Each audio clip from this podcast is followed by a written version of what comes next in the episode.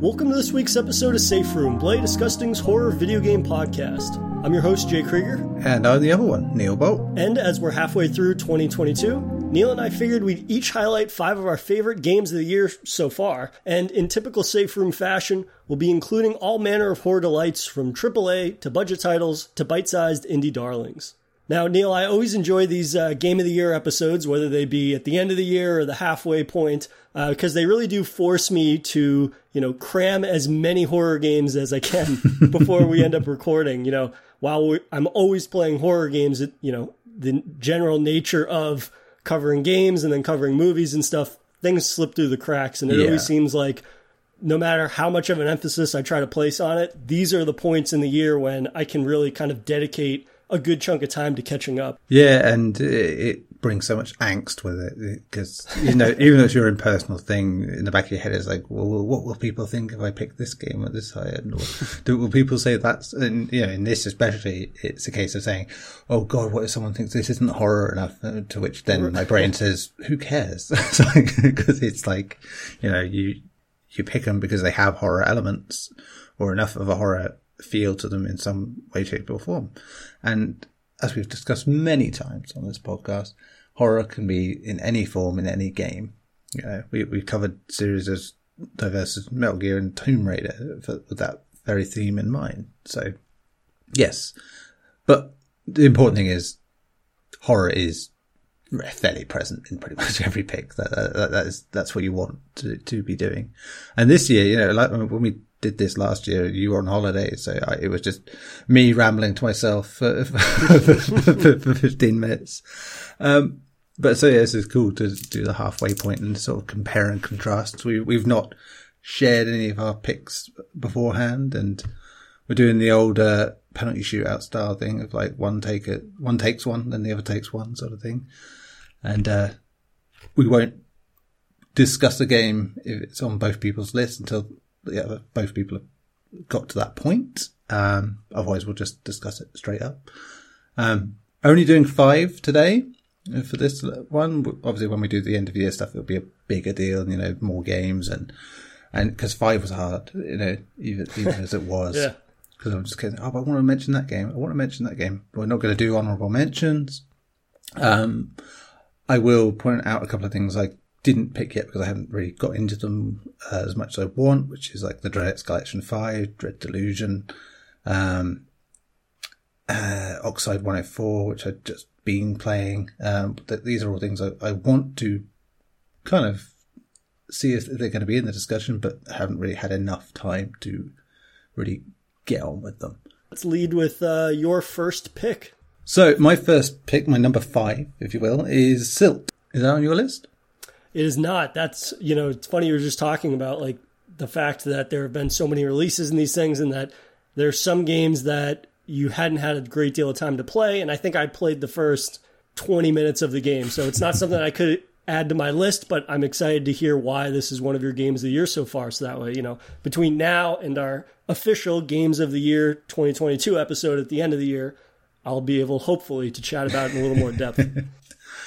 yeah. So you know, I'm a sucker for anything that sort of evokes that Playdead vibe of, you know, but I think what Spiral Circus have done with Silt is make something that has that feel, but is very much, you know, has its own personality. And that's very much down to the hand drawn art style, which is, you know, despite the monochrome look of it, it's incredibly detailed, you know. To, to compare it to something like Limbo is a bit incredulous really because or even inside because there is so much detail in every arena and there's this sort of, you know, biomechanical aquatic horror nature to it that's, and this mystery, which is very Playdead-esque and, you know, you wake up here in this situation, you don't know why you're here and you can do weird things that you didn't expect. And it just keeps going into these big sprawling ocean depths and everything looks familiar but isn't. You know, like there are things that don't seem like they fit, but they have an aquatic edge. Like there's a part where there's a tree underwater that has little baby bird type things in it that you've got to feed, like these maggoty things that attach themselves to your head. That's how you get them to it. And you know, that tree turns out to be, you know, the top of a much larger creature, of course. There's these, each, you know, area ends with a fight against some colossal creature that you then, you know, absorb. It's Shadow of the Colossus-esque in that, in that regard that you find the strategy to defeat that big boss, you claim the power, if you will, and then you get this sort of jump back to somewhere else that's quite otherworldly and a little tidbit more of what the mystery is going on overall. And it tells it in such a, you know, secretive manner that's quite exciting because it just keeps making lovely little hints to what it will be or what it could be. And I think it ends up doing a really good job of just drawing the story out to a natural conclusion without ever trying to be too over the top, too grandiose. It just all flows like water as you would say. Yeah, you know, from the little I've played of it, and of course, I got to see some videos online and stuff before it was released and all of these things. And I totally agree in terms of sometimes maybe you might be afraid of going into a game that has that kind of like monochrome style, like you said. Yeah. Perhaps somebody would like equate it to being, well, it's just kind of going off of the success of, you know, Playdead and their lack of visual, mm. uh, color palettes and things like that. But really, from the opening moments of Silt, it's apparent that it not only kind of just captures the overall, you know, vibe of that game, but go, the longer you play it, right, it really does create its own sense of ecology and like an ecosystem almost. Yeah. And it incorporates those fantastical elements, like you had said, in such a fantastic way that even if it is improbable or in some instances, maybe perhaps you could say like ridiculous or absurd for the setting of being underwater deep in the ocean, it fits in a way that only the most, you know, magical of worlds can. You know, that lack yes. of logic behind it, but it all fits together in a way that works because the rest of the game complements it, whether it's the vibes or the aesthetic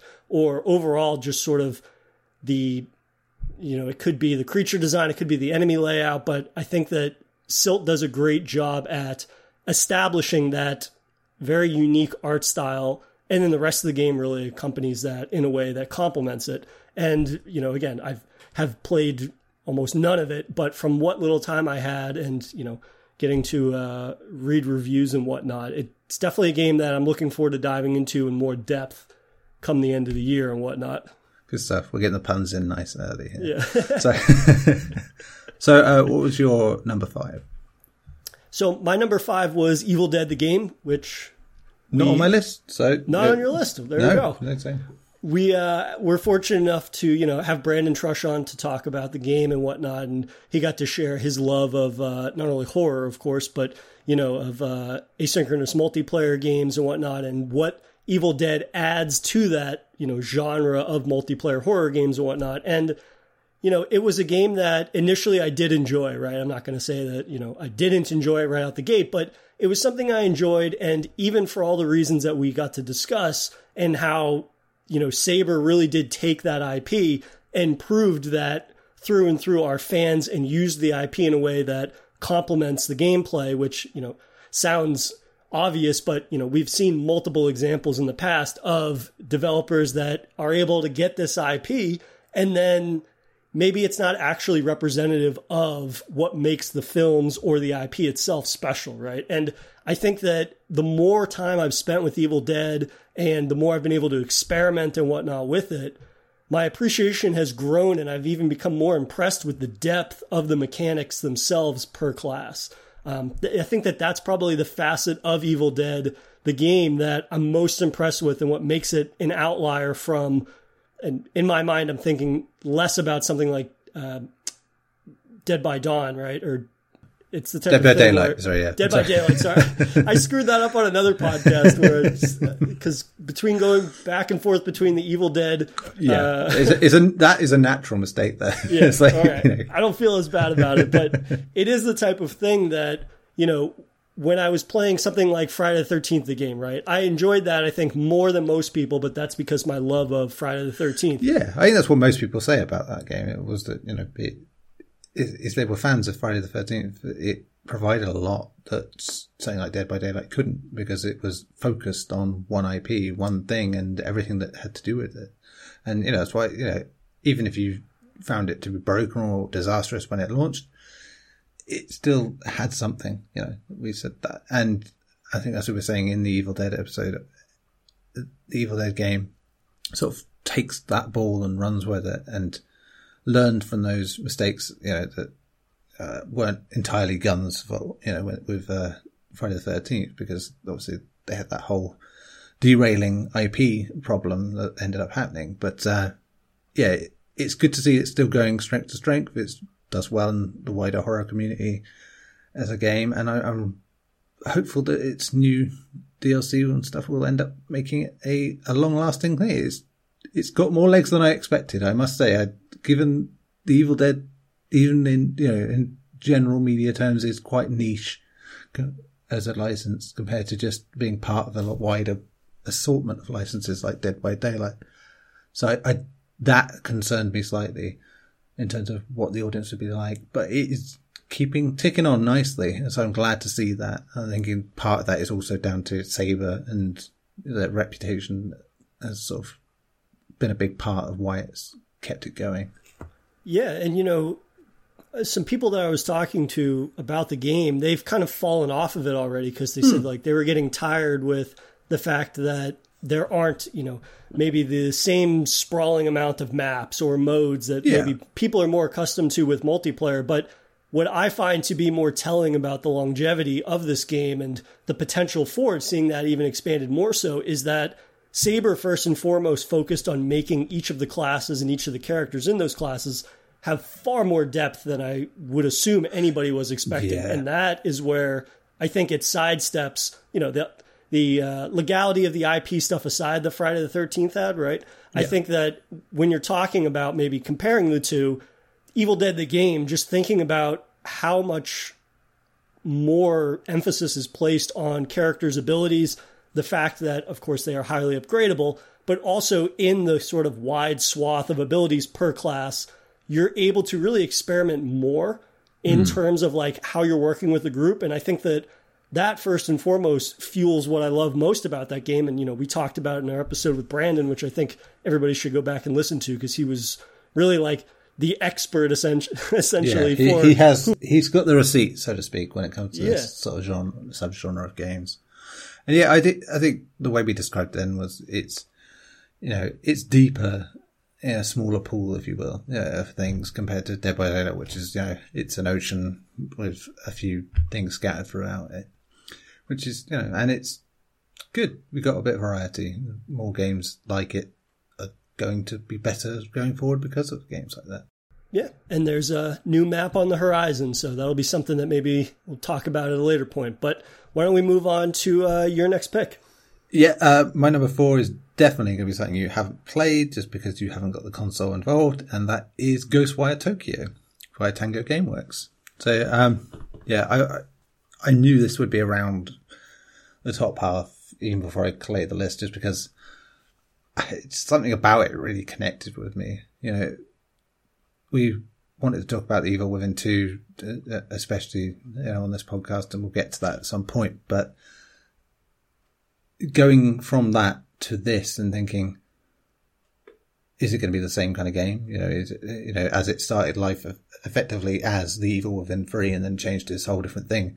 And you can see why, because it's not that game at all. It's a much more subtle, I mean, subtle as you can be for a game that just features like fucking whacked out ghosts and stuff. But yeah, its depiction of like Tokyo and is just, it puts it somewhere almost like a walking sim in terms of like how it approaches atmosphere and how you sort of soak up the story but it has action. You know, it is effectively a first person shooter, but you use your guns as, your guns are fingers with like magical, you know, spiritual powers. You can fire out different, you know, symbol, you know, wind types, earth type, fire type sort of things.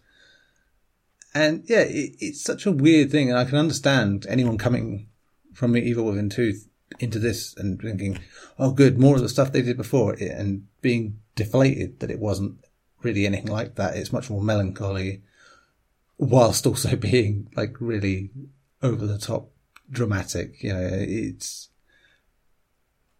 you know, it, feels like an anime series in so many ways in terms of how it plays out. You know, protagonists, you know, cursed with some sort of demonic presence or spiritual presence that gives them some sort of abilities and then some sort of cursed thing they have to fight off. And it works really well for it because juxtaposed with the real world sort of style stuff, it gives it this very odd sheen that you wouldn't expect.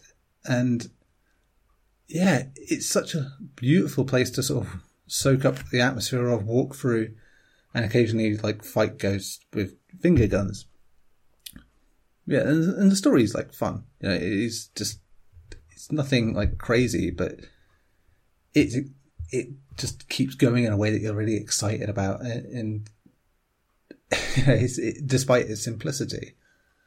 And I, know, just something about the vibe of it already that just gets to me, and because it goes into you know the whole Japanese folklore and mythology of like ghosts and you know yokai and things like that, and does it in such a great way that incorporates modern themes.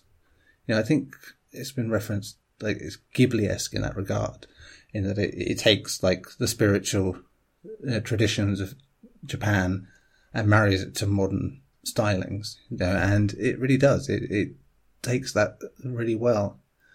Um, it's just a fucking good looking game as well. You know, I mean, it, it's a great get for PS5 in that regard because it just, it is just, you know, there's been so many games where you, have walked through Tokyo, you know, you think of the Yakuza games or Persona and things like that. And they're always quite stylized, but you know, here you recognize bits of the, from those games because it's, they're always taking from that. But it just looks so gorgeous and rain and fog and all the effects and stuff. Oh yeah, it's just a great place to be in. And you know, I don't think it's you know the groundbreaking game or anything. It just has a real feel to it that just connects with me. I, I was so surprised at that, and I was really welcoming the fact that it was this much more chilled out game in so many ways, while still not failing to be a bit silly when it wants to. And you know, it is the most you can pet the dog game going. You know, like you can, you can pet the dog, feed the dogs, and they'll lead you to treats.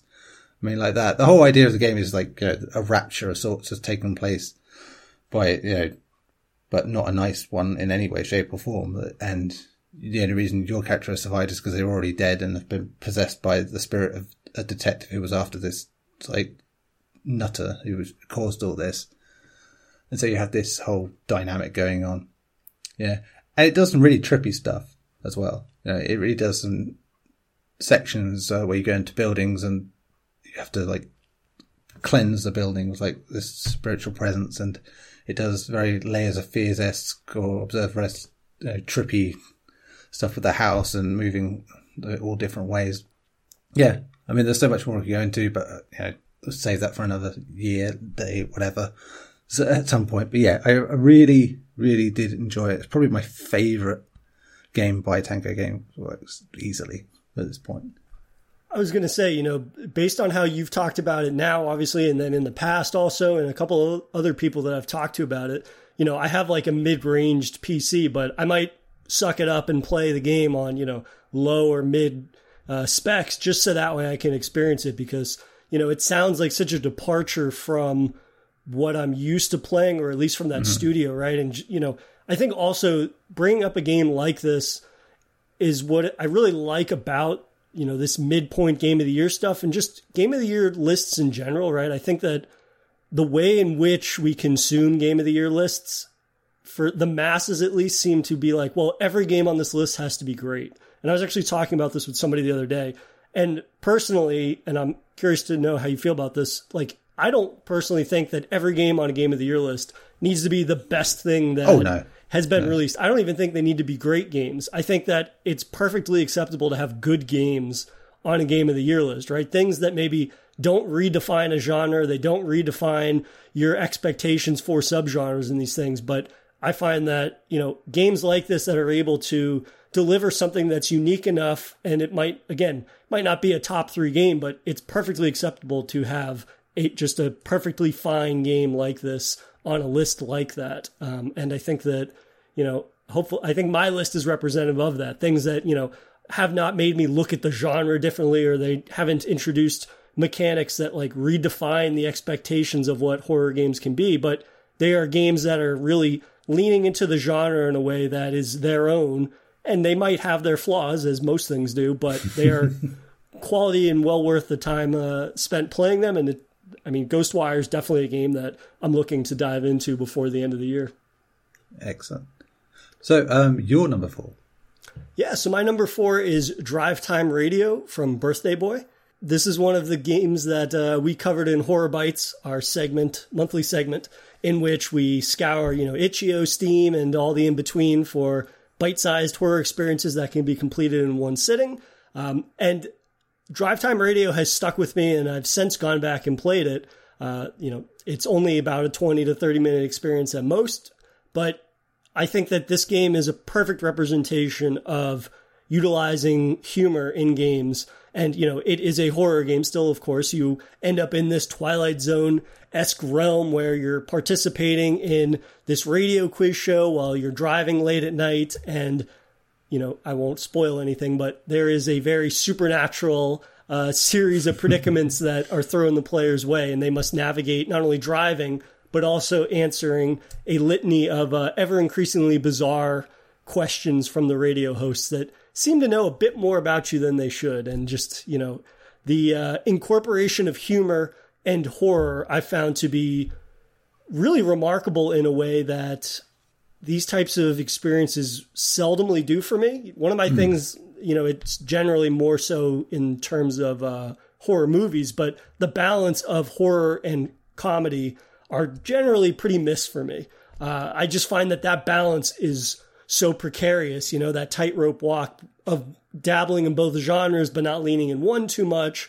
And I found that Drive Time Radio was a perfect balancing act between the two. Um, it just as soon as you know things become to get a little too ridiculous, you're throwing a curveball in terms of like the interactivity portion of the game that maybe is dabbling more in the horror side of things, or it switches things up just enough that the player is not just you know answering questions the entire time. There's more of an interactivity than uh, selecting an answer to the quiz show, but a really fantastic bite-sized experience that you know had me belly laughing more than once during it, and uh, I think it's highly worth everybody's time to check that out. Yeah, I mean, this is part of the problem you have with just picking five games is that you look at the list of things and go, oh, I could put that in there, but then I can't put that in there, and it just it gets like that. And there are so many from Horror Bites alone like that, you know, where you're like, oh, that's, you know, I, I tried to keep like a select few or like to consider for this, and so didn't quite make the cut, but yeah, it is a very good example of what these short experiences do so well. You know why they've been such a massive part of this year for us personally.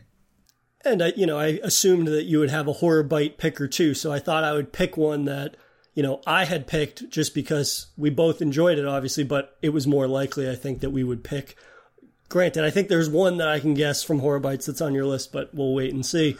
Um, but I figured I would I would try to pick one that we had not uh, talked about outside of the episode in much depth together. So yeah, I was hopeful that it wouldn't be on your list, and it wasn't. So there you go. There you go. Okay, so yeah, my number three is Go Fly a Kite. so um, yeah, there you go. That is my horror bite pick. Uh, I'm afraid. Um, as I said, I really wrestled with trying to pick one. Um, because I said it was very difficult, and this is why I said to you before we were recording. It's like the, the, the list at the end of the year will probably be very different in some ways because, I mean, even in the space of talking about this, I think I've shifted the top two um, because I'm just thinking about certain things. But yes, Go Fly a Kite stands out to me in so many ways because yeah, in terms of what Horror Bites does because it packs so much into just 15 minutes it's smart, it's funny, it's absurd and surreal. You know, the things I love the most about games that's um, certified could be on TV on an obscure channel at 2 a.m. This experimental sort of thing. And yeah, it, it works on all those levels. And I, I, just loved every moment of it. You know, it just, you know, I, to the point where I had to write about it again, you know, with, for Dread XP as well, because it was just, had to get out of my head to a bit more of what I was thinking. And it is just this great piece of satire, you know, uh, that, you know, to discover it in a 15 minute short game like that, just really solidified what makes the Horror Bites episode so special in that you can just find things that you weren't getting from games elsewhere. Yeah, and as good as games are, uh, and on my list, none of them do what Go Fly Kite does uh, as well. And to do it all in such a, a well paced fashion that leaves you wanting more, but also very satisfied with how it concludes, even though it's a very unsatisfying conclusion. Yeah, I, I'm blown away by it. You know, I just look at this and the next game on my list and think that the time spent on each is so disparate that, but to be that close, you know, in terms of, despite so many parallels in terms of what they are, I, yeah, it, it's this sort of game that reinvigorates your love for the genre, you know, and it, it's probably the least horror of the lot in, in terms of my list because it's very just it's that sort of unnerving, disturbing, dystopian, surreal kind of horror, which I like a lot. So it's understandable it's here. Um, yeah, it, it's got everything I want in a horror. And you were just saying about, you know, balancing humor and, you know, horror is difficult. And this again is one of those examples where you, it goes for a very particular type of horror that isn't your standard sort and I think that's why it's able to balance it so well. Well put, and you know, people should definitely check out your Dread XP article uh, covering that game and whatnot. But um, I think that that game again is like such a master, and I might be mistaken. I'm pretty sure that was that first, that dev's first, um, you know, little bite-sized game that was on itch.io, or at least it couldn't have been more than their second endeavor. But like such a masterful understanding of not only the length of time that could be spent in that experience, but it is one of the few that feels like it utilizes every single minute of gameplay for something that is, you know, worthwhile more than just kind of, you know, wandering around and looking at environments and these things, right? I think that every single interaction, as few as there are, it not only, you know, progresses beat by beat in terms of, you know, the litany of dialogue options that you can have and the kind of weird and wacky conversations you'll have, but overall, each of those few interactions further fuels the overall, you know, theme of the game, right? And the overall yeah. thematics of it and what it's trying to say that's deeper than, you know, just being something weird, which is something that we keep coming back to, right? The idea that it's not really enough to just be weird to be no. a standout, right? There needs to be something backing that up, whether it is a real world theme or thematic that can actually, you know, carry its own weight, so to speak, in terms of like having something to say greater than just like being weird. But at the same time, like that could be backed up by gameplay or something of that nature as well. Um, and yeah, that is one of those experiences that uh, forever will take up real estate in my brain uh, and has definitely been a highlight amongst a year of uh, many memorable bite sized experiences. But yeah, that one is definitely something that um, I definitely want to return to. I think I've played it now twice. Uh, and the second time, I showed one of my roommates who's into kind of the adult swim style uh, yeah. humor and shorts and things of that nature. Um, but I believe also the dev is making something new at the moment. And I keep seeing little tidbits on their Twitter of um, claymation animations and things of the like. But yeah, definitely something that everybody should check out if they're into uh, the weirder side of the horror adjacent experiences. And uh, it actually has something to say that's relevant to the real world and our current time and whatnot. So definitely worthwhile. Absolutely is. So your number three. So my number three is Nightmare of Decay from Checkmaid. And this is a first person survival horror game that sees our protagonist awakening to a literal nightmare, finding themselves in a uh, a very Spencer esque mansion filled with the undead, otherworldly monsters, and cultists. Uh, had you heard of Nightmare of Decay? Yeah, it was actually one of the things I've still got to play. So I hadn't got around to it yet. Well, hopefully this will be the sales pitch, and we'll be able to uh, chat about it a bit more at the end of the year for our Game of the Year episode. But this game, I would say, when you're talking about homages to classic horror, right? And that's something that we've done previously. Like we had an episode on Tormented Souls, right? And we talked about how that was a six, more more or less successful, you know, homage to classic Resident Evil, right? And Yes. it took that core framework, it added its own sort of flair or horror, you know, inklings to it in a way that made it a standout while, you know, building off of that very successful foundation. Um, and I would say that Nightmare Decay does that similarly, and maybe it is a little more indicative of Resident Evil, right? It doesn't necessarily have as unique of a flair or, you know, horror flavor to impart because it is drawing a little more directly from Resident Evil, right? You Yeah. have zombies, there's even like a regenerator in there at one point. You're fighting giant spiders. The cultists from Resident Evil 4 where the dialogue sounds incredibly similar, but I will say they nail the Resident Evil framework better than I have ever experienced, even better than something like Tormented Souls. And the fact that they're able to capture that classic Resident Evil feel, whether it be combat, whether it be scarcity of resources, puzzles, you know, the way in which the Spencer esque mansion unfolds, you need to find this item, which unlocks this wing, and so forth, that kind of like domino effect to be able to capture that from the classic Resident Evil in a first person perspective and it doesn't feel like a beat has been missed, I found to be incredibly impressive. And the way that the game begins, because you begin by you're in your apartment, you're watching the news, there have been these very strange um, disappearances and whatnot, and you go to bed and you literally wake up in a coffin. In the coffin, you break out of it, and then you end up at the Spencer Mansion essentially you know, it begins very familiar to a lot of those sort of PSX style games that we've talked Yeah. about specifically in Horror Bites, right? Where it's these familiar, kind of mundane environments. But this game is essentially the most refined version of a classical survival horror homage that I've played.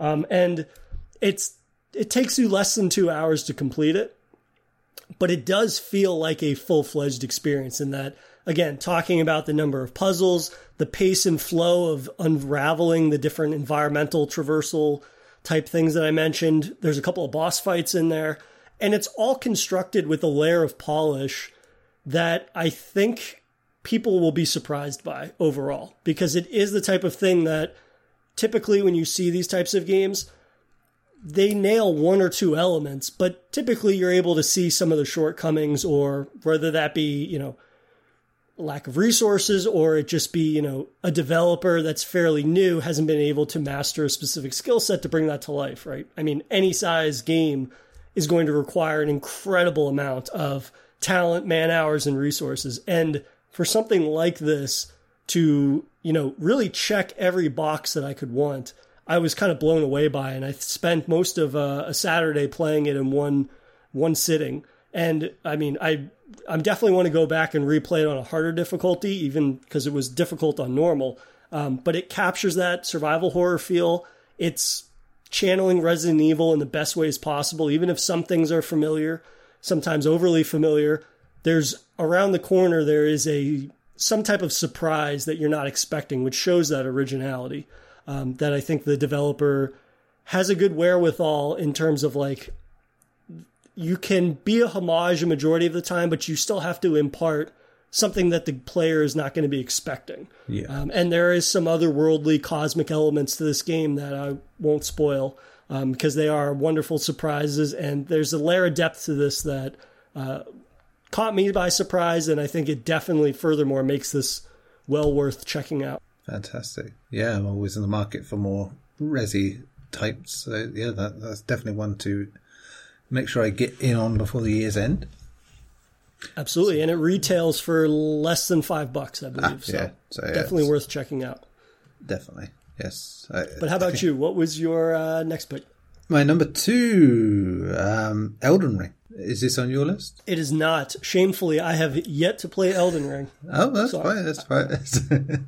I'm sure I'll be stoned for that, but it's definitely uh, something that I'm going to dive into before the year's end.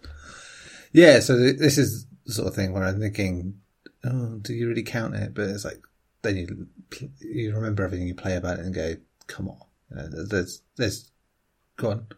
I'll say that, you know, from what little experience I have with Souls games, that in itself is a horrifying experience. And Yeah. based on the, the, monster and creature design that I've seen, and, you know, I've, I played maybe the first hour at a buddy's house that had it. Um, but I mean, this is the definition of, you know, horror adjacent, or you could probably even make the argument for it being a horror game Well, yeah, I mean, on that. given how much of it is inspired by Berserk, you know, and which itself is, is a very grim, dark, bloody, gory thing, it, it's unsurprising in that sense. And there's a lot of body horror stuff and weird, fucked up stuff as usual.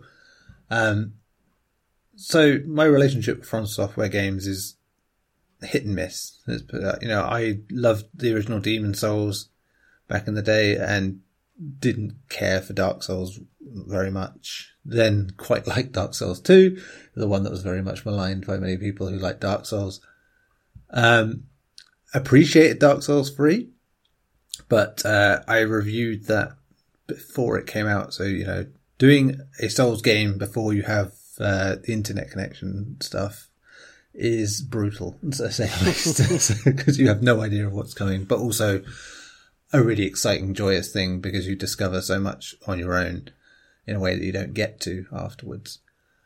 Um, but yeah, it, it was one that sort of put me off Souls games for a while because I was just very burnt out on it and I hadn't played Bloodborne at that point. So when I tried to play Bloodborne after it, I just bounced off it. And I think we discussed this time and again, you know, it was hard to get into that game.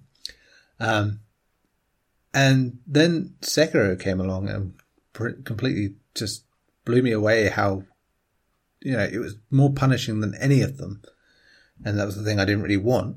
And yet it blew me away. I, I, I was so into what it was doing. I think it was just the idea that there was such intricate fighting mechanics in it that you don't really have in other Souls games. And so I came into Elden Ring thinking, oh, well, if it's just going to be more Souls like, yeah, I'm probably not going to like it as much as Sekiro. Turns out I like it probably as much. I think really it just open world for this formula really does work. It, I mean, it just you don't have that punishing corridor of like, well, if you don't do all this, you can't go any further than that.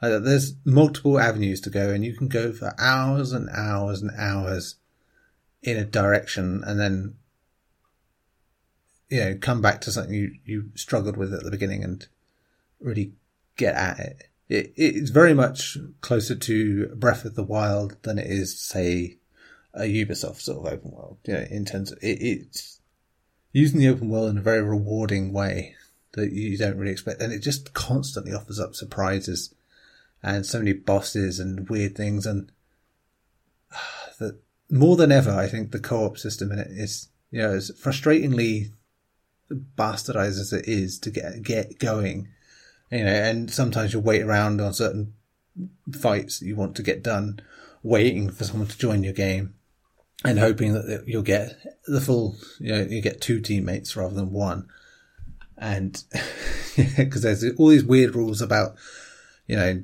if you have someone join you online for a game, you can't bring summons in to help you. So yeah, you have to basically pick. It's like, do you want to use one of your summons and try the boss yourself, or do you want to wait and see if you can get two people to maybe join your fight and hope that they're good enough to help you? but it really does help to have other people with you. At times, there are times where if it was just like any other Souls game, I would have given up uh, or just been very frustrated with it and would probably not have even featured the game here. But it just pushed me through at points where I was sure I was not going to make any progress for ages. And because you do eventually hit those brick walls. And yeah, it just went, just constantly rewarded me in a way that I, I never thought you could get with these games. Does that make it less than the other games because it's not as challenging in that regard? No, because you are still constantly being challenged. There's just a lot of downtime in between where you can do whatever you want and you get into a flow of things and you still get bits that hand your ass to you when you think you know everything. And I like that. But it, it, there is a very natural flow of things despite the uh, openness of it.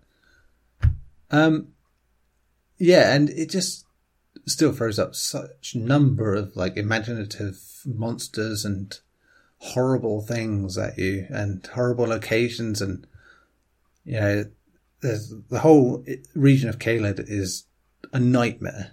You know, it, it, looks like a nightmare. Everything is distorted versions of what you find in the rest of the game. You know, like dogs that you are batting down by that point, you know, a casual glee are now giant, big-headed mutant Scrappy Doo fuckers that, you know, I, I, I reference Scrappy Doo in the James Gunn written Scooby Doo movie in that regard, where he goes all full monster mode. And it's just like demented how that place is. It is just like the most Dark Souls of areas in the entire game, which is like, oh, you know, everything else might as well be in fucking Rayman for all the, the, the uh, tweeness is compared to that place. It is a hellscape. And it's the first time you really just look at the game and thinking, yeah, this is where the world is the most fucked up. But it just constantly offers little moments like that beyond that. But yeah, that place, yeah, that, that in itself, if that had been the whole game in itself, that would have been a masterclass in just like nightmare inducing despair. But it is, yeah, as a game and all, it is a, a phenomenal game. It gets a bit of a bastard at the end in that last run. And that's probably why it knocked it down a bit from what I initially thought. But yeah, I, have not had that much fun with a From Software game, you know, and that, you know, in terms of like exploring as I have with this, you know, Sekiro was never about the exploration. It was about the combat and mastering that combat. Um, and earlier Souls games were very much about enduring. Um, this really did feel like I could discover something and occasionally if I wanted to get further and discover more of this exciting stuff, I'd have to beat certain things and it gave me more motivation to do so than it had ever done in previous games. So yeah, it's just grand. You know, I'm easily up there with, you know, with Sekiro as my favorite from from software at this point. So yeah, I liked it. Sounds like you liked it quite a bit. Right? It's the uh, it's the type of thing that you know, as we chatted about with uh, Aaron when we had our Bloodborne episode. Right, it was the type of thing that Bloodborne was the one from Souls game that I was most familiar with because personally I'm not somebody that necessarily likes to play games that are like known for being super challenging, right? I just it's just not to my tastes for when I'm playing games, you know. But not that there's anything wrong with that for people to do, but you know why I latched onto Bloodborne more than any of the other Souls game I tried was that it was that world, right? And it yeah. was the fact that that world was a lot more restrictive, it was a lot more claustrophobic, but in that claustrophobia and large portions of it, there was that highly detailed Victorian Gothic aesthetic that I loved. And, you know, yes. the fact that the world is not as open as it sounds like Elden Ring is, you could really appreciate just how detailed and how monstrous each foe that you faced was. But, you know, when I'm thinking about if I was to play another Souls game, I would want to play Elden Ring for the men- for the very reason that you mentioned in terms of it being open world, it giving the player a bit more breathing room, if you will. You know, the idea that in between these really bastard hard moments, you can have these kind of like lengthy traveling or exploration segments, which really do let you catch your breath. Which for somebody like me, that again doesn't revel in that you know hardcore gameplay where you have to master every swing, every block, every parry and whatnot. Like those are the moments that would keep me coming back to the game and, you know, I would imagine stop me from bouncing off of it earlier than was intended. So that I think, and you know, comparing it to something like Breath of the Wild, which I love, is one of those comparisons that really sells me on this in a way that I hadn't been sold on something like a Dark Souls 3 or even a Sekiro for that matter. So that's very reassuring to hear and definitely makes me uh, need to reprioritize Elden Ring before the end of the year. Yeah, and there's another game that just has that Shadow of the Colossus vibe, which again is always a big win for me. You know, anything that shows a decaying world that's not quite what it was, like that, you know, and puts you in the middle of it, is a winner with me. And it, this really did that. Before we move on to uh, my number two, we're going to take a quick break. And when we come back, I'll get to uh, dive into something that I think Neil had suspected was coming, but we'll see. And we're back from our break, and my number two pick was the shopping list from Geordie Boy. Was this yeah. on your list? It was not. Okay. But yeah, so, yeah, it's one of those that very much was in the running.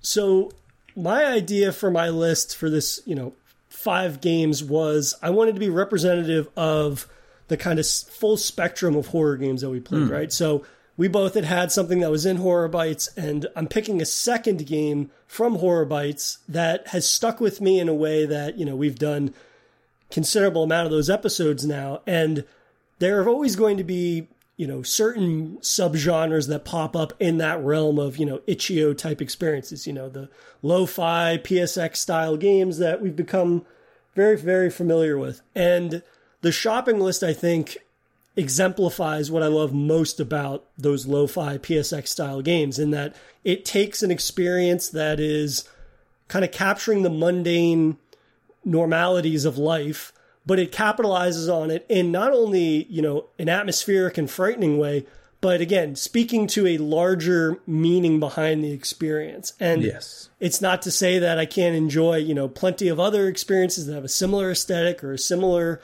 approach, but the shopping list, I think, does the best job of taking all of these things and, you know, having something more behind it. And again, I can appreciate games that just want to be scary. I can enjoy games that just want to tell a story, but the shopping list seems to be, for me so far this year, to be the best example of all of those qualities.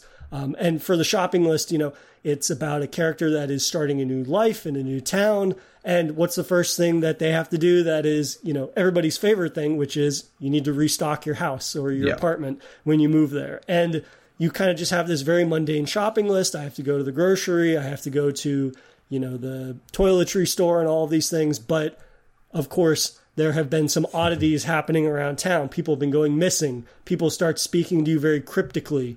Um, and then, of course, things become uh, more overtly terrifying the longer that you are in this town. And again, what I think is the most remarkable about this game is the fact that the protagonist, the longer that you play, begins to feel like a real person. And, yeah. you know, granted, we've played a number of these types of experiences where the protagonist's personality comes through in little comments. Typically, it's along the lines of like something humorous, and, you know, the shopping list is no exception, right? There's a good amount of humor early on to get you into the world right? I think at one point you want to buy milk and there's no milk in the store. So the milk you buy is one that a guy that's sitting at the counter is drinking. and then, of course, it's like $8 for the milk yeah. or something of that nature. So there's some absurdist humor in there right out the gate just to get you invested in the character, in the world. It's a little more approachable.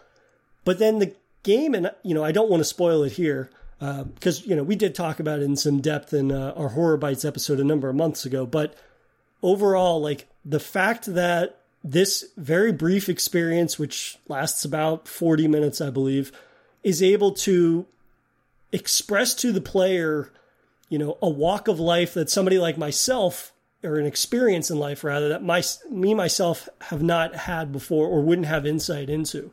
Yeah. And the fact that you're able to have very real and very mature character development and life experiences in an experience like this that's only 40 minutes long that you know from a surface level examination this is a horror game that's going to scare you but the more time you spend with it it just becomes a much more meaningful experience mm. that again never really loses sight of trying to scare the player or entertain the player it just it ends up being this very beautiful amalgamation of all of these things that I haven't been able to stop thinking about in terms of the potential of horror bite style experiences. And yeah. you know really remains one of the highlights of my year so far. And you know when we inevitably will expand our list or double our list by 10 for the overall year this, there's no way that this won't be on that list in some capacity. Yeah i think what always struck me with this one was that it had this idea of like uh, the bewilderment of moving to a new place and wanting to fit in with it whilst also having this thing about escaping something that makes any weirdness you encounter in the new place feel relatively you know, nothing. You, know, it, it, you, you will deal with it because you want anything is better than what you were experiencing. And I like that sort of thing that you get in that, and especially in the early moments of it, where, as you said, the uh, supermarket encounter, where no real fuss is made about paying extra for some milk, because it's like, well, you know, in the grand scheme of things, it ain't where I was, you know, and I, I really do, you know, that that didn't really come through until playing it like a second time, like you said. The way you, you just pick up extra little bits about it. But yeah, when it does have little moments of like unease and horror, it really does it well, and the atmosphere of it is just, you know, these low res, low poly sort of style games really utilize, you know, that perfectly by using the, you know, lack of like foreground, if you will, to um, create that unease. You know, in a dark environment, you can't see very far ahead. There's a gloom and you can recreate that in, in a very polished modern game, but oftentimes it just, uh, there's a sacrifice made to make it look not too dark or it's too dark. Here, it, it just, like, no, you can't see shit beyond you and you can, but you can see in your general area because of this, this and this. And it does, it gives that wonderful dread sense of what is lurking in the dark that I can't see, you know, the same reason you would fear the ocean or space, you know there is so much you can't see or know beyond what's in front of you. And that's the scary part. You know, and that, the fact that, that can exist in a place that you live is frightening in itself. So when a game gets that right, beautiful. Uh, you know, this is a game that very much gets that right. And the last thing I'll say on it is that, you know, across the experience, there are a number of gameplay elements and, you know, just general like technical standouts that I found to be representative of a developer that's far older and more experienced than I believe the person that made this was. They were either a high school student or perhaps younger than that, I think. Yeah. But, you know, there's a lot of variety in terms of the interactivity in this game throughout it. And, you know, a lot of it are going to be things that you've seen, but when you play enough of these and they typically show you everything that the player can do in the first five minutes, to stumble upon something like the shopping list and to have each section introduce a new mechanic that is done so in a way that I found to be proficient for the limited amount of time it's featured. Again, it makes for an overall experience that delivers in so many different ways that it is remarkable, I find. And I think that it's definitely worth everybody checking out. And I believe this is one horror bite that's only available on itch.io, but the shopping list is uh, well worth checking out. How about you? What is your next pick? My number one pick is Wolf Eye Studios Weird West, which we Fantastic. have covered in depth in an episode. And again, that has only grown in stature as the months have gone on, especially because a lot of the technical issues have been fixed and tweaked and extra stuff been added. Um, there's just so much about it to love, you know, it, beyond the connections to Arkane that it has in terms of the people making it, uh, including you know the director Raffaele Colantonio, who obviously directed Prey, um, which is another game I love. It's this, you know, isometric style Western RPG. You know, when I say Western, that means like a yeehaw, not uh, like made in the West sort of thing. and but it has you know a really high supernatural edge.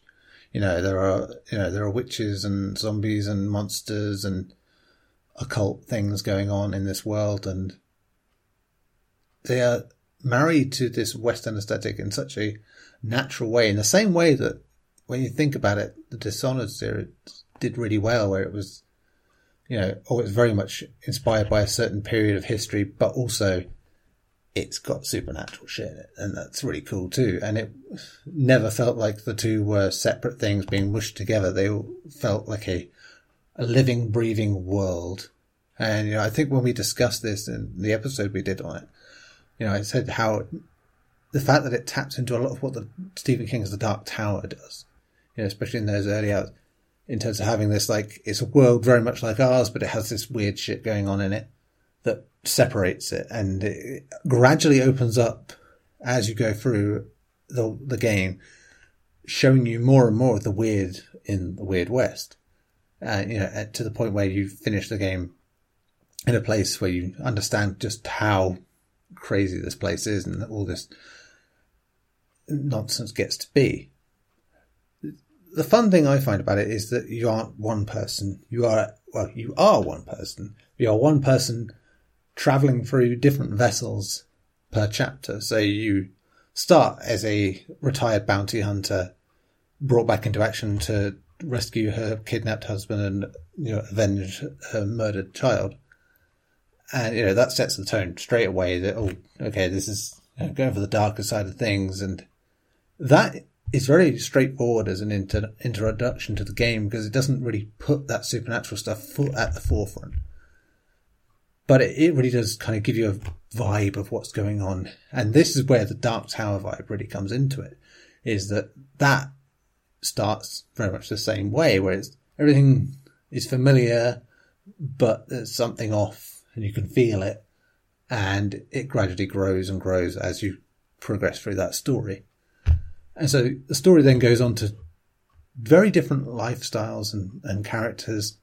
You know, from that you get to be someone cursed to be a pig man, someone who is you know, a werewolf, effectively, and you know, and beyond. And you also get to be a cultist and you know a, a native, basically, who has to battle a Wendigo uh, thing going on, and the temptation of potentially becoming a Wendigo. And the beauty of all this is that all these stories are continuous. You know, the, the world keeps moving on from first story to last, and every character is existing in that that you have been before. So you can go back and meet the person you were inhabiting last, and team up with them, and they can, and you know, they will have hazy memories of the, of that situation, but they they are now in control of themselves and want to know more, so they they will come along and find, and they can die and they can be gone and it has all those little immersive sim style details of like, you know, if you, what if I do this thing here and knock this thing over? What will happen there? You know, the experimentation phase of it is just not readily apparent at first, but you really start getting into it the further you get in. As a story, my god, it just has so many little working parts that blow my mind. You know, I know we're used to this with, with like Arkane stuff. Where you're like, oh wow, it's amazing how they tie all this together. But here it, yeah, I think we said at the time, it's like they've gone for the simpler style here at Wolfeye because it means they can be more ambitious. Yeah, and they can try different things.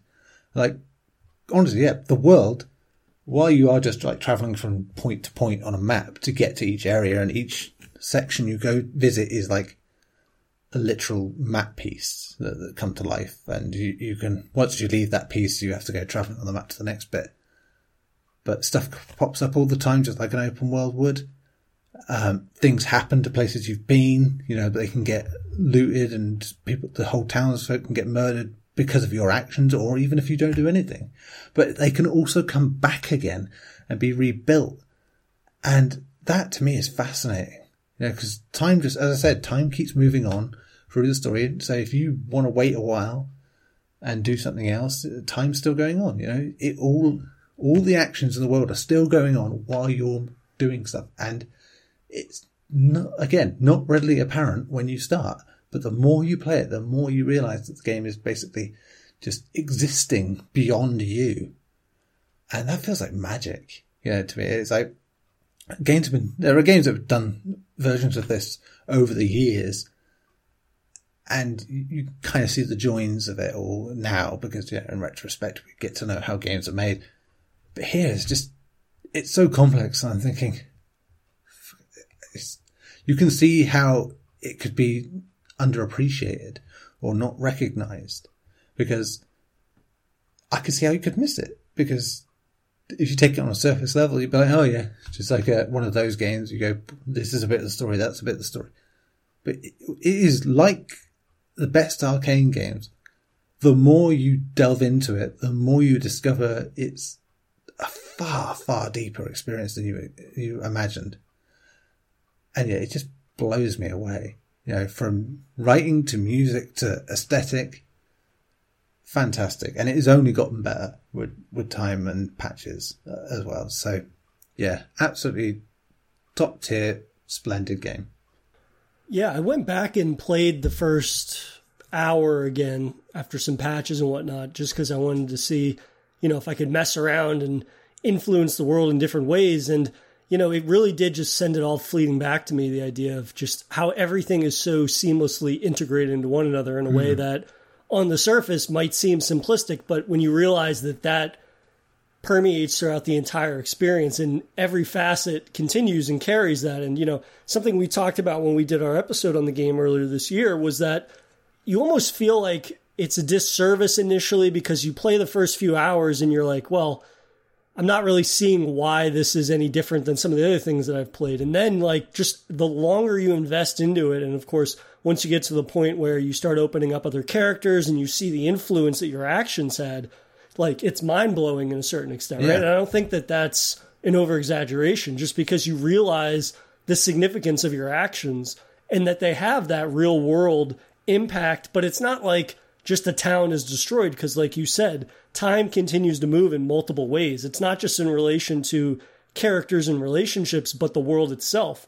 And so to revisit a town and to see it fully populated again, it just carries a mystique to the rest of the world that yeah. you really are unsure of what's coming next because you don't know the impact that your actions will have or how, you know, how final they can be. And that's something that, you know, immersive sims in varying degrees have done, but to see it in a game that, you know, is this top down third person perspective that you have multiple characters and whatnot, you're not really expecting just because I mean, short term memory, I can't think of games that have done what Weird West does that looked like it does in recent memory, like in the last few years. And, you know, I think that it looking so familiar to so many other third person games in that nature, yeah. or you know, rather, I keep saying third person, top down experiences, um, it's something that I think you could easily conflate with other games that look like that that you've played. But the more time you spend with it, the more you realize just how drastically different it is from really the ground up. And it kind of just further serves to show like you can't just judge a game based on how it looks because the longer you play it, the more you experiment, it opens up in some really remarkable ways for the entirety of that.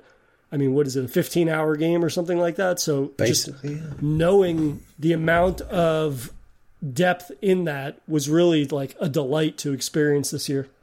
Yeah, it absolutely was. And wow, yeah, just generally wow that it managed to be what it is. And as much as you know, they were very keen to sort of stress that it isn't really a horror game because even though it has a supernatural element, the world is just such that I'm thinking, yeah, it is. Yeah, yeah. It, it, it, it, very much qualifies on so many grounds, um, on various levels of horror as well. I mean, can, Cannibal Pigmen sell me on it being horror game essentially. So Yeah, among other things, you know, necromancers and werewolves and whatever, whatever else, and you know, cosmic beings. It is very much inspired, but like I said, its inspirations are exactly the kind of I like, and you know, even the soundtracks in house, like, um, which is nuts because it's a really good soundtrack, and you think. I, looked up straight after playing it, thinking, who's fucking done this stuff? It's cool music, and it's Colantonio, Colantonio is part of the Weird Wolves musical band that is doing mm. the soundtrack. It's like that, that's just commitment to the bit, yeah. Having this small team doing everything, and I like ah, yeah. just it feels so much like an old school PC game, which is you know the vibe they were going for. As I said, they wanted you know it to be like an old school Ultima or Fallout or something like that, and it's very much got that to it, you know. So yeah, I, I really look forward to what that studio gets to do next. Uh, I hope that they continue to get the freedom to do what they want to do.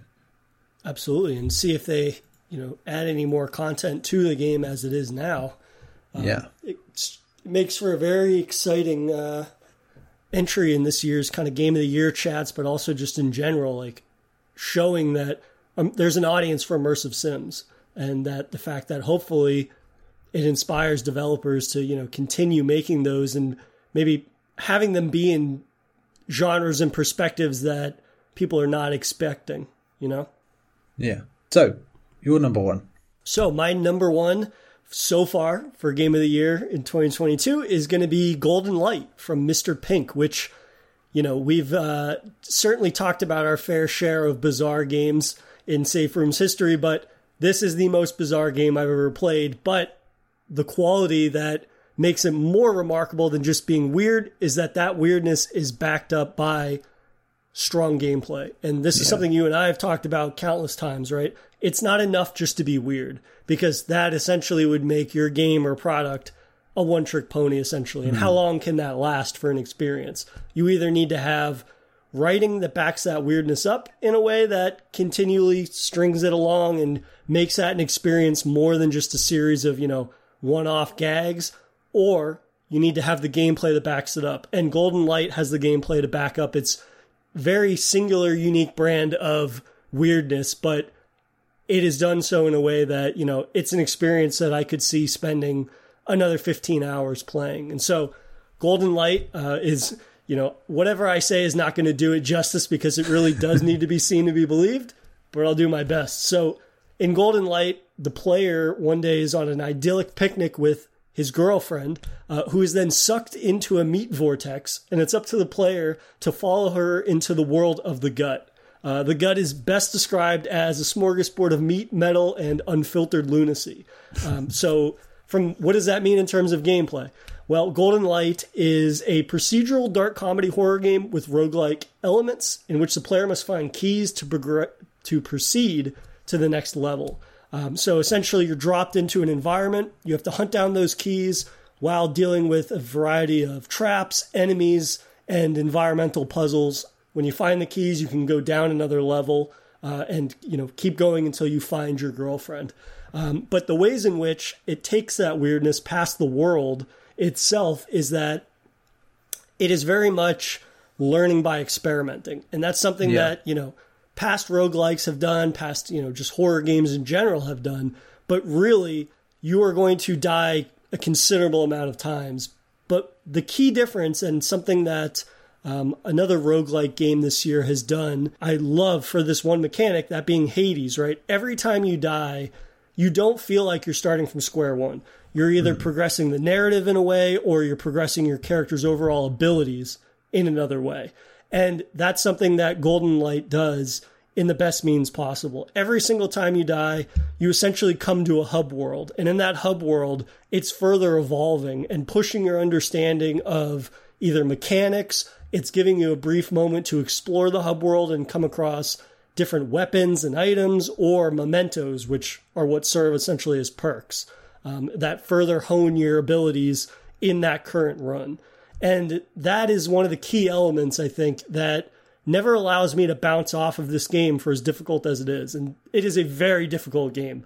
Uh, and that is mostly because your field of view is very obscured because of darkness, which is something yeah. we've talked about, you know, previously in terms of games and how they obscure your view. And it's done so in a way that it makes this game more intense, almost akin to like a dungeon crawler kind of, yeah. for it being a roguelike.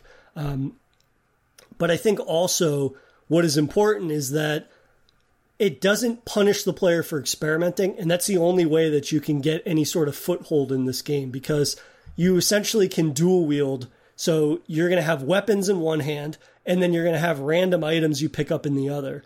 And both of these hands, the items that can go in them, can either be used defensively, offensively, or they can be thrown to varying effects, or they can be eaten which means that you can eat these, you know, it's as simple as something as an apple, or it could be something as bizarre as a golden tooth. Or in terms of the weapons, it could be a fire axe or it could be a handgun. And every item I just mentioned can be consumed or thrown. So each of them is going to have varying effects on the player or varying effects on their equipment and items. And it's really not known until they actually experiment and try that. Um, and so that's something that, you know, yields a lot of hilarious results. And at the same time, you know, it provides me with a lot of these learning experiences that can be brutal. But in that, you know, very finite uh, result of experimenting, I learned very quickly, oh, I'm not going to try that again. Or I'm going to make a note to not eat the fire axe or this or that because sometimes it will have a positive result. Like I one time picked up a golden tooth, and when I ate the golden tooth, um, it repaired all my items, uh, durability essentially.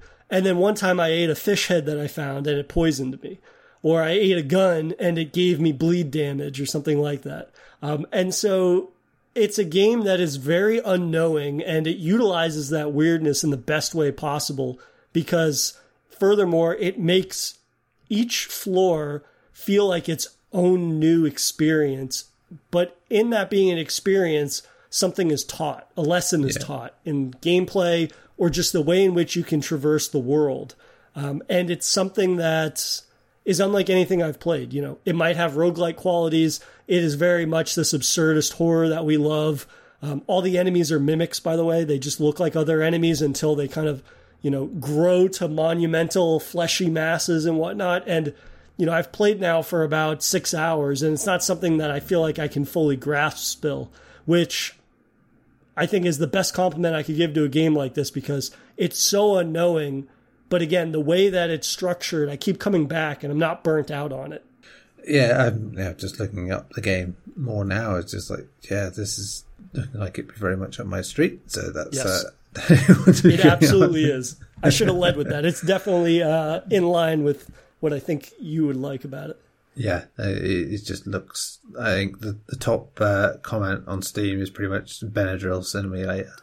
simulator. So yeah, that that's that that fits quite well. I figured I would try to describe it before saying a fever dream or this or that, but it is yeah very much in line with you know it feeling like a a drug induced sort of state, which you know you can say that about a number of games, but again, when I think about something like Cruelty Squad, right?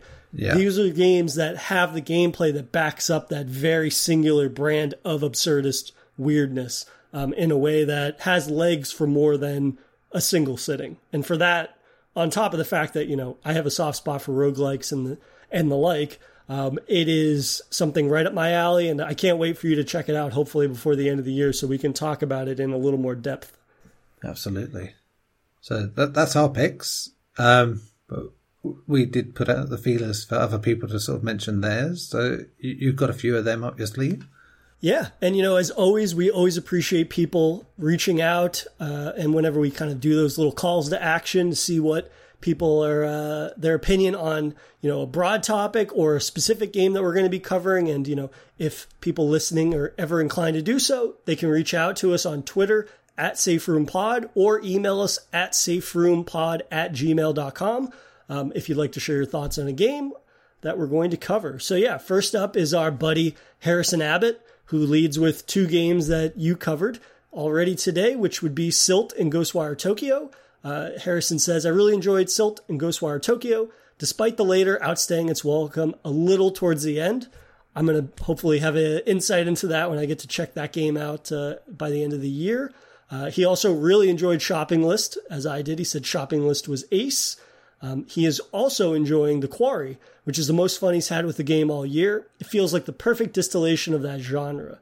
Uh, it's easy to get invested in the characters, one way or the other. Uh, the branching paths feel a lot more significant than in other interactive movies, and the set pieces can be quite suspenseful, with the ill timed button press or misjudged shot undoing a lot of your hard work. Uh, the Quarry is a game that both Neil, you and I will have more to say about uh, later later in the year, but it's definitely one that I think um, we have both been enjoying to varying degrees. Yeah, I, I think I'm, I'm, on the lower end of the list, it seems, but uh, most, compared to most people's opinions on it, which is, while still really liking it. So, but uh, yeah, that, that will be a fun one to discuss. Uh, another friend of the show, Aaron Bame, said that he has been enjoying Elden Ring, Warhammer 40k Chaos Gate, uh, Demon Hunter, Iron Lung, Bloodborne PSX, which I actually just played this morning and was absolutely blown away by. Maybe that's yeah. something we'll chat about later this year. Um, also, Weird West was on his list, and he has plans to check out The Quarry quite soon. Uh, next up is Atio Gaming, who has enjoyed The Quarry. Matt Grisdell uh, has said, Damn, this has made me realize that none of the horror games I've beaten so far this year have actually come out this year. And I include that because that's incredibly relatable for me. Somebody yeah. that just got a gaming PC, uh, you know, a couple months ago and has basically been playing catch up for seemingly the last five years of uh, lots of little horror bits and bobs that I've missed. So I think that was uh, very apparent for me, and I'm sure for you as well, having just gotten a uh, an upgrade. Yep, that, that's it. And we were discussing just before the show about, uh, you know, I discovered like uh, Swery's The Missing, you know, mm-hmm. and like being blown away. And that's game's like four years old now.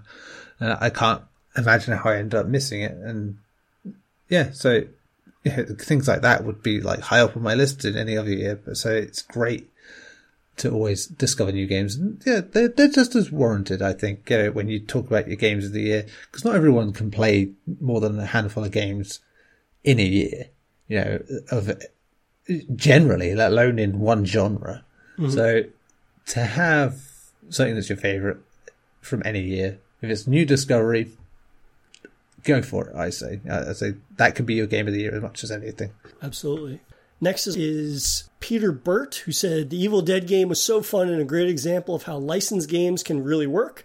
More of them, please. Absolutely. That's a sentiment that uh, both Neil and I champion, I think. Yep, yep, definitely. And then last but not least is my pal Jimmy Denellen, who put me on to Golden Light. He's the reason why I know about that game, and that's why, you know, I have to give a special thanks to him for introducing me to so far my favorite game of the year. And uh, we'll see how that stacks up. You know, once we uh, get to experience and see what the next six months have in have in store for us. And uh, I'm sure we've already been kind of looking ahead to the future, and we're looking towards the fall and just how busy that month is going to be with releases and whatnot. And uh, yeah, I think uh, it'll be interesting to see what survives our game of the year list so far to you know our final game of the year list at the uh, end of the year and whatnot. Yeah, because like I said, even just general feeling towards game can change after a few months, yeah, you could feel stronger or weaker on something. Um, as I'm, you know, the episode we're recording after this is a, very much a game like that where playing it after a long time, coming back to it, I felt very differently, but in a good way. You know, it's, it's great to have that where you can sort of revisit stuff. It's not quite as easy as like doing it with films or music and stuff where you can just sort of easily go back and go, did I like that as much as I thought? Eh, maybe not, maybe so. Yeah. But with a game, you know, you've got to invest, generally speaking, a lot of time to, to mm. really get that. I have definitely found writing about certain games has helped in that regard, where you can just be like, you can articulate your feelings in a way, the way you, in a different way to speaking about them, but then also speaking about them has really been helpful too in sort of uh, expanding the range, you know. So it's, I look at this year's uh, midway point top five compared to last year, and it's very different. It's um, already, which is fantastic. You know, so going to be amazed to see what we get by the end of the year. Yeah, I mean, couldn't agree more, and you know, very excited to kind of see where the horizon of horror takes us closer we get to the end of the year. But yeah, I think that's going to do it for our uh, game of the year so far picks for horror games of 2022. And yeah, as always, Neil, it's a pleasure chatting horror with you for Safe Room. Yeah, and um, you could probably judge how long the, full episode this will be at the end of the year now. we we need to try. Yeah, we're going to do our best to try to keep that uh, end of the year episode under three hours. But at this point, who knows? it depends on the games, I suppose. Very true. Until next time. Thank you for listening to another episode of Safe Room. If you enjoy the show, please rate us on iTunes and follow us on Twitter at Safe Room Pod for show updates. Thanks again for listening, and we'll see you guys next Monday.